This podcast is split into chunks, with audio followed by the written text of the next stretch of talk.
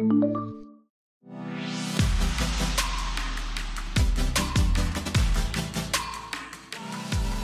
there, and welcome to the SaaS Reimagined Marketing podcast. My name is Steven Hoffmans, and I will be your host for today's session on artificial intelligence and ethics. During this podcast, we want to answer questions like what is ethical and unethical customer experience? Do we as consumers need to act to have better ethical AI? And how do you organize yourself from a company perspective to have ethical customer conversations? To do this, I have invited two experts in the domain of ethics and AI. The first guest I would like to introduce is Mieke De Ketelaere. Mieke is currently the program director AI at IMEC and has specialized in robotics and artificial intelligence during her studies. Over the last 25 years, she has worked for several multinationals, including IBM, Microsoft, SAP, and SAS, on all aspects of data and analytics. She's a frequently asked speaker on the topics of digitalization, demystifying AI, and data privacy, and recently released a new book, Wanted AI Translators. The second guest is a well known person in the Belgium retail scene and probably sitting on one of the biggest data mines in Belgium the shopping behavior of millions of Belgian citizens. Ruben Messine is the division manager of business analytics, intelligence, and digital transformation at Colruyt Group. Colruyt is known and proud to be very active around ethical and sustainable business practices. And Ruben holds a master in history and business administration, helping different AI teams grow cross department and making an impact on customer experience and society. Welcome to the both of you, and thanks for accepting my invitation to this uh, podcast. I'm super excited to have you both here today. Thank you, Steven. Thank you. So, let's start with my favorite part of the show your quote. You both have prepared a quote, and uh, Ruben, I hope you don't mind. The courtesy tells me that ladies should go first. So, Mieke, absolutely. What is your quote, and why did you choose it? So my quote for today was that uh, digital privacy is like celebrity. So we should be able to decide ourselves when to use it uh, when we want something, and then to turn it off when we don't want something. And I very much refer to an attitude of a celebrity who decides when he or she wants to be seen in the external world and who gets angry when too much information is being given away for free about her or him. And so that's just like digital privacy to me. Yeah, that's that's actually very interesting. I like the angle of the celebrity because today you also have paparazzi, so you don't always control what is being shared of your private life and what is being shared. So so very interesting angle. Thanks for that. Ruben, what have you prepared for today? Uh, I also brought a quote Artificial intelligence has a potential of democratizing big data, but it will be the most trustworthy organization that will prevail, not the most competent.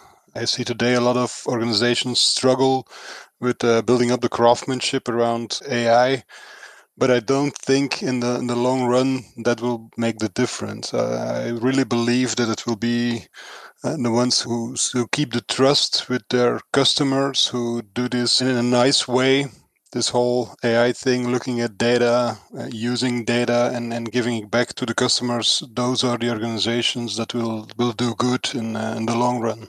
Absolutely. So actually, it's also a call out to not the technique itself. Eh? You have you have people who are very very well driven in, in, in building models and, and and being experts at that, but you're actually referring to. It, it makes me think of Mieke's book as well. AI translators wanted that the people who are best in translating AI into meaningful value for for the consumer that actually they will prevail, they will win the business. Is it, does absolutely. that make sense? Yeah, absolutely. And it, it's um, you know, it's the fact is that it's more than data technology. It's the people and processes behind the whole thing, uh, all combined together that will make a, a success for a company and will, uh, you know increase the adoption rate. Yeah, that's absolutely also how we look at Colruyt Group uh, towards this. AI will it will never uh, take over the role of a of a colleague of us. It will never do something a coworker is responsible of. It will help our coworkers and make sure that they they got extra information, they got extra insights on on, on a certain situation, on, on, on the the realities of our uh, of our customers. But it will never take uh, take over their responsibilities. That that stays with uh, with the people within our organization to rephrase it there then it's, it's like kind of a smart assistant that is helping you guiding you but actually the, the decision is always taken by, by a human a person that, that actually will then go for, for the best offer or the best um, yep. solution at that yep. time absolutely yeah. very very very um, interesting a bit about your backgrounds eh? um, Mieke you have worked for a long time in artificial intelligence what was your your first encounter with artificial intelligence and what were the challenges back then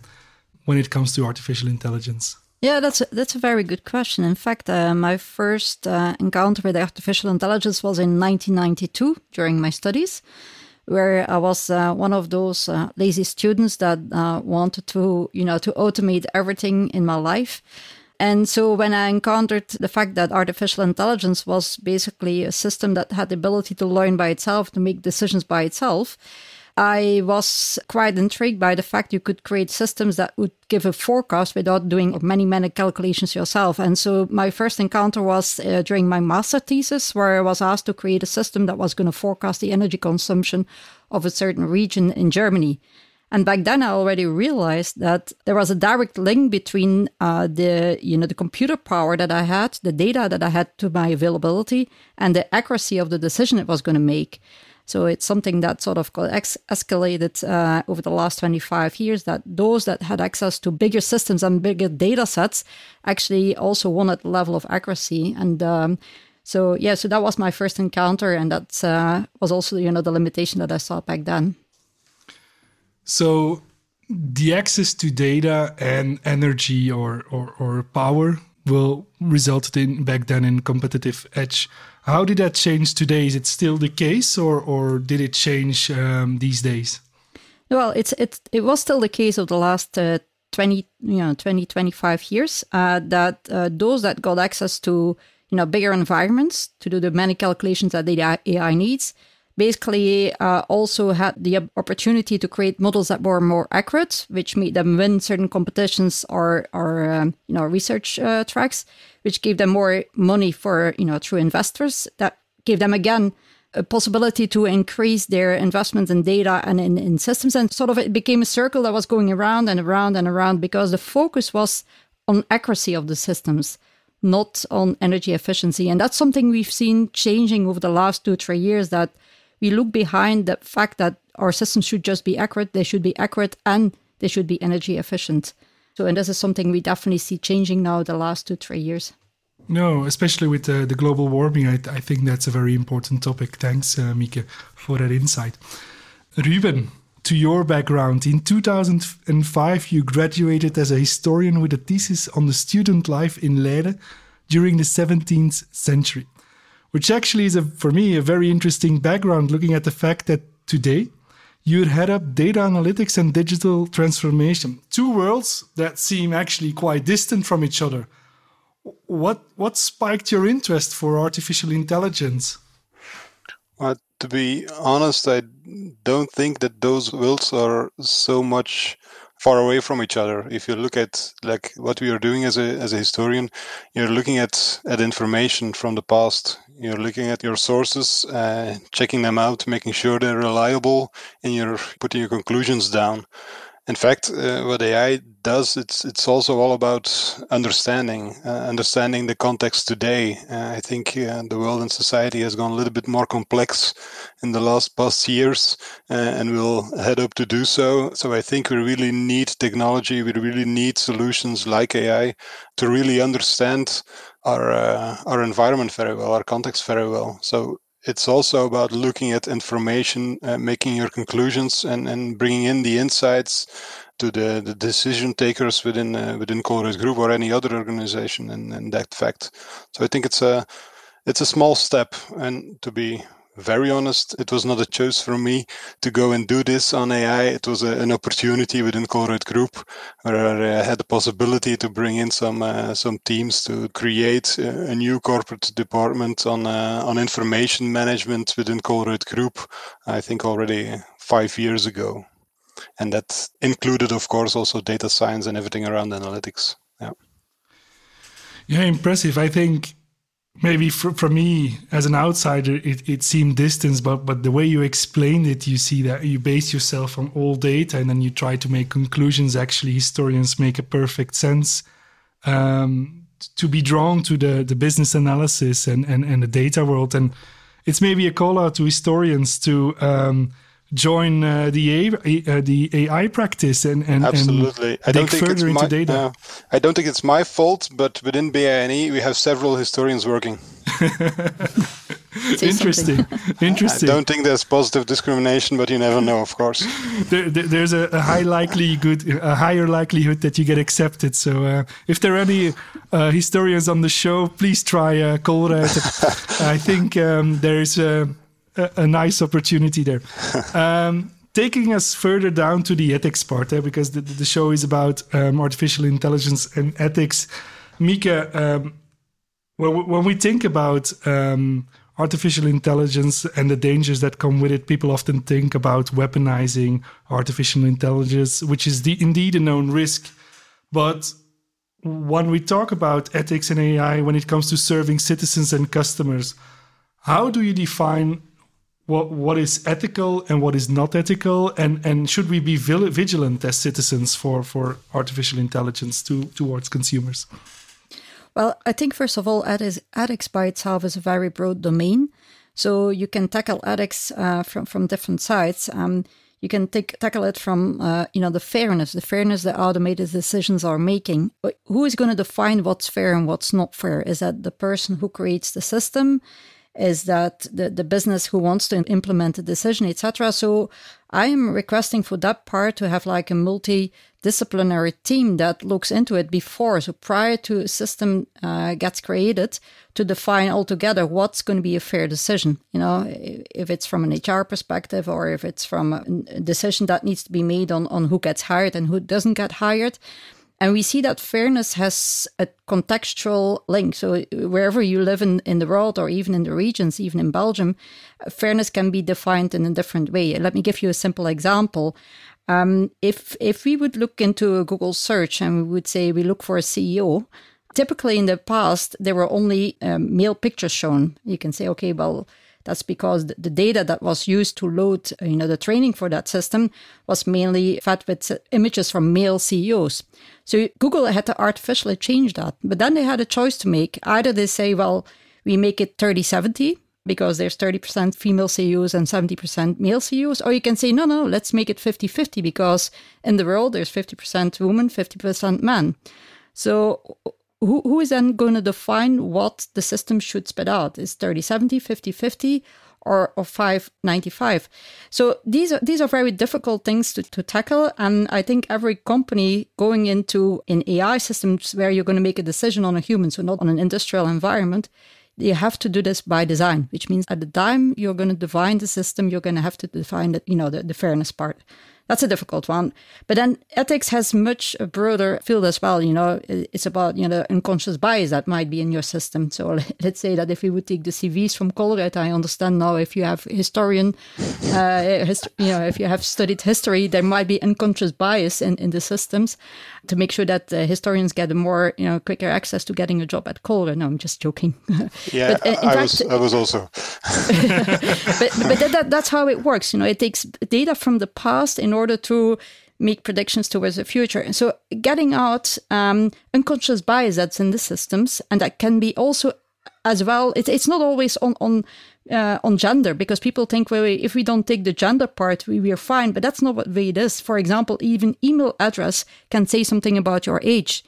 If I have an email address that ends with Google, that may say something about the fact that I'm between, you know, 20 and, and 50 years old, whereas my parents will never have a Google email address. So it's it's not that transparent as people think it is. It's not that easy as just taking out a couple of variables in order to make sure that you have no conscious bias in your system. So these are all points that needs to be tackled. So ethics is a very broad domain.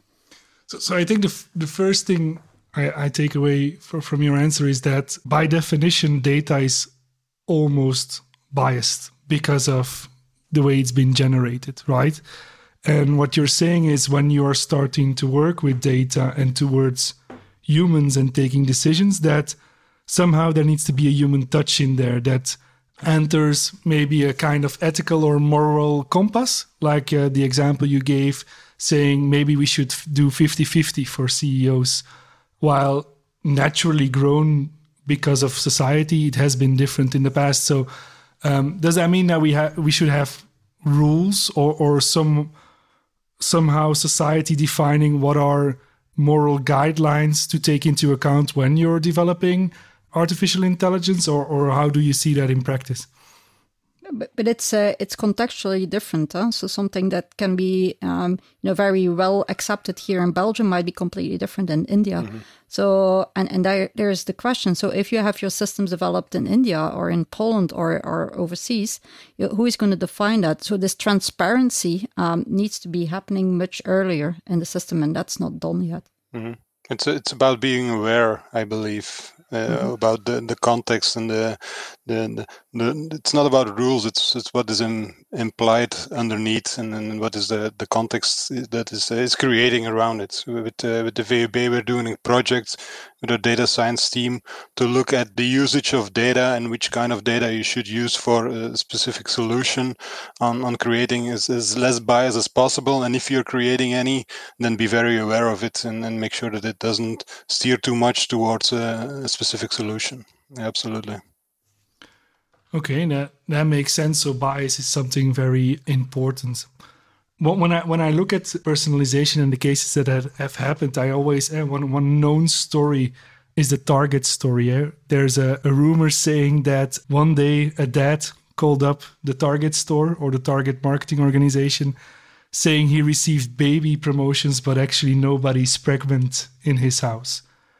And a couple of days later, it turned out that um, his daughter was pregnant. And, you know, while, while you can say it's inappropriate, the models were very effective and starting having those kind of promotions. Ruben, from an artificial intelligence manager's point of view, uh, did you experience any ethical artificial intelligence issues um, when solving or handling requests from uh, your business partners? And how do you make sure that everything remains ethical? At Colruyt. Yeah, I think it's very important that you you know what is the the level of craftsmanship and the level of maturity you have as an organization around AI. This is something new. This is something where, where biases get in. So if you're not aware of your your maturity level, you're doing things that are on the on the edge for Colruyt Group, we're, we're really uh, experimenting with with these uh, these opportunities, and we're we're doing uh, some nice pilots.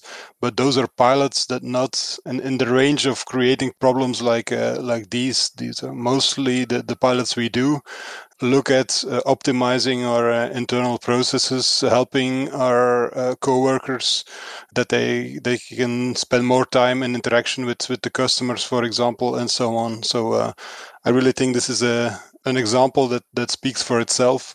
But uh, if you're not totally aware of, of where you are are about with uh, with artificial intelligence in your organization, and it shouldn't try to do problems like like this.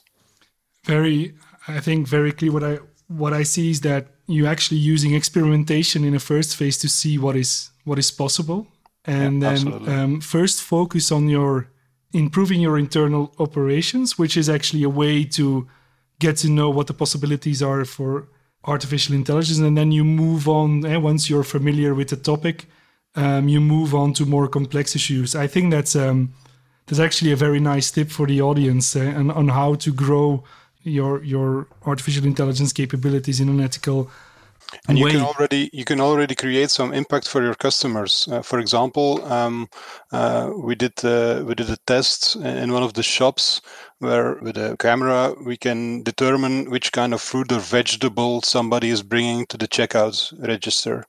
By doing this and allowing the, the AI algorithm to recognize the products, the person who is at the at the checkout hasn't know the code uh, by head and, and giving it into the system, but the, the, the algorithm sees this is a tomato, this is a banana, this is uh, whatever.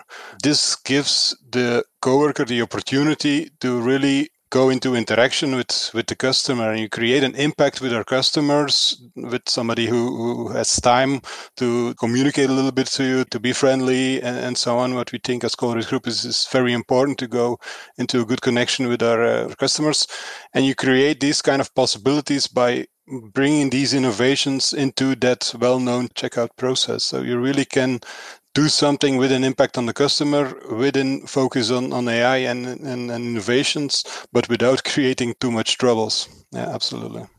I like that perspective because it's it's not only about how do you serve the customer in their shopping journey, but it's also about how can you put a smile on the customer face by doing small things and making time for him so you can interact for him. So that takes a whole different lens than when you're just looking at interaction points and and trying to improve that customer experience. But here you're you're really going with what by using artificial intelligence, freeing up time to get to that customer delight. I really like that that that lens that you're taking there. If we if we go back to the organization of the society, Mieke, and how consumers can be protected from unethical artificial intelligence. I saw in your book um, you were talking about oath of Hippocrates. Uh, you have uh, notaries and you have, in this case, doctors that need to lay down an oath that they will respect the, the patient and do good. Do we need something similar to protect us from bad artificial intelligence? Yeah, I think the responsibility should be with all people involved in AI. So, of course, the oath is, is, is one that I propose to, to bring in to the engineers but I wouldn't say that it's only the engineers that to, need to take responsibility to, in order to be complete. But indeed, so engineers get all excited, or data scientists get all excited to use technology to do something innovative, but they sometimes lack the complete picture of how it will land in the complex processes we have in our world. And so that's where bringing ethics into the courses at university or having to sign an O to understand the impact they can have with the solutions they're building, that's absolutely something important to, to highlight. However, when we look at the word FATE, which is always linked to uh, ethics, um, I explained the fairness and the accountability, but it's also about bringing in the transparency and the explainability. And so in the oath, uh, what should also be there is that if you create a system that makes an automated decision, is you should have the ability to make sure that as far as you can go with these systems to make them explainable and transparent. So I believe that by creating systems like these, it will increase the adoption ratio and it will also recreate a trust that's sometimes lacking right now. You know, citizens or customers or even business sometimes don't trust the systems because they aren't explainable enough. And so, in this oath, uh, next to the responsibility you take, it should also highlight the fact that as far as you can go, make sure that you, you make systems that are transparent and explainable, you know, in order to reinstall the trust that's very hard needed right now. So, next to fairness, uh, transparency is very, very important. Ruben, Colruyt being a, a, company that, that really finds doing ethical business practices very important how do you develop like an inner compass to guide you to and your teams to to giving transparent and fair AI to the, the different consumers? Is, is there a, a kind of self assessment they need to do, or, or how do you organize that to make sure that the values are in there? I can see the, the focus on, on ethics around around AI, but to be to be clear, this is not something new for Colruyt Group. Uh, AI activities are activities such as we have any others within the organization. And everything we do is based on the culture and the values and the identity we have as a as a Colruyt group. So it's not because oh here comes AI now we need an ethical framework. No, we have our framework. We have our values such as simplicity, uh, respect, uh, togetherness, readiness to serve, and and so on. And those are stay and will be uh, the guidelines for all our colleagues to handle the activities they approach within uh, within Colruyt Group. And this, of course, this also stands for the data scientists who are uh, building up the models and doing AI. But it's not something uh, it's not something new. I think it's uh, it's it's very important as, a, as an organization that you really make sure that those fundaments are, are created well, are, are into place, and you can translate those kind of values towards uh, frameworks on, on, on rules and how to handle things. But but it's important that the, the framework is shared, and that's already a, a very big step, I believe. So, so what you're saying is it needs to be embedded in the culture, in in the company culture, and when it's embedded in the company culture, you don't. It's not because there's a new kid on the block uh, being the combination of ethics and artificial intelligence, that you should that you should panic as an artificial intelligence manager. Normally, those things are covered from a corporate culture. It should be in your values, and you should translate it to the practices you're doing. But if you have that covered, normally that that should be fine for an organization. Is that correct? Yeah, I believe so. If you have these strong fundamentals as, as we have, we really uh, a very culture aware organization and we put a lot of effort in our values and making sure that everybody knows them, everybody follows them, everybody is is is, is uh, has the opportunity to to really uh, learn what they stand for and, and how they can be applied. Absolutely. If that fundament is there, it's okay.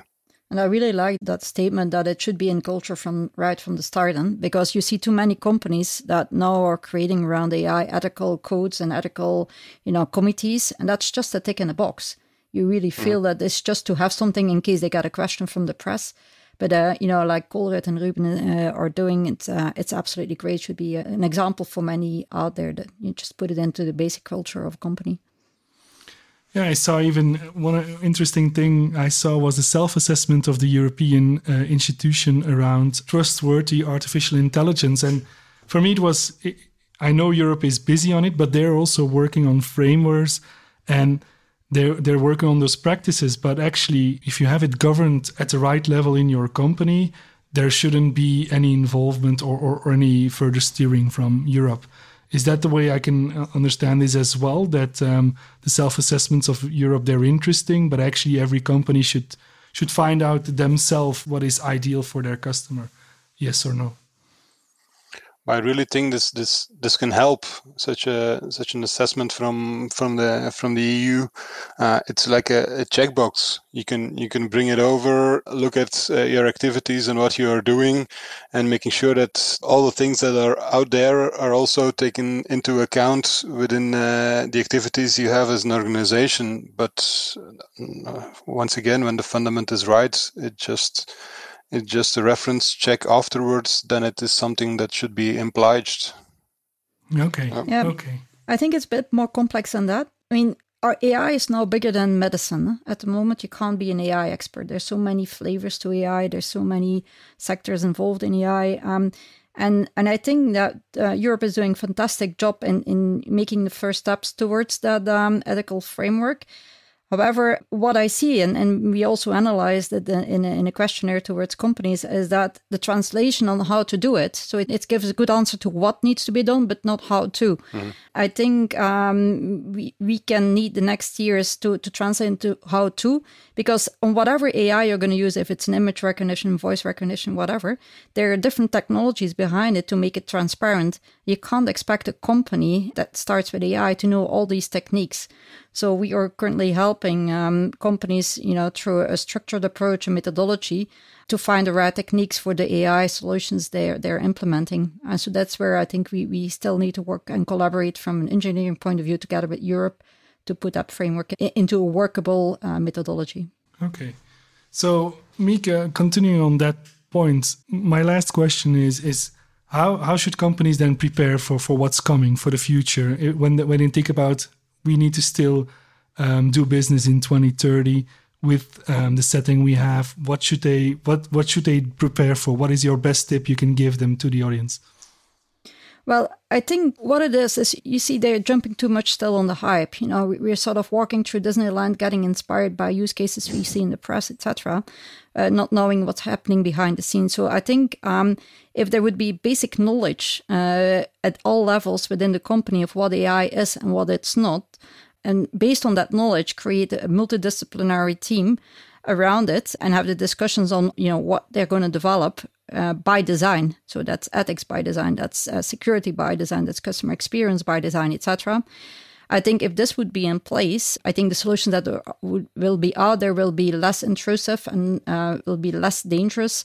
uh, as that what we see right now. Uh, so it's bringing everything back to the design phase on the table and then talking a multidisciplinary approach about it. I think that's what's needed. Okay interesting I would like to really thank you for this very interesting uh, discussion. Uh, my key takeaways for me are fairness. It was one of the key words that was mentioned a lot in this conversation. Transparency towards your customers and, and transparency on, on data. And then uh, multidisciplinary teams that can help set the right boundaries around ethics. Um, I think that's also very interesting. I would like to thank you again. And um, on this bombshell, I wish you all a pleasant day. You're very welcome. Thank you, Stephen. Thank you, Ruben. You. Bye. Bye.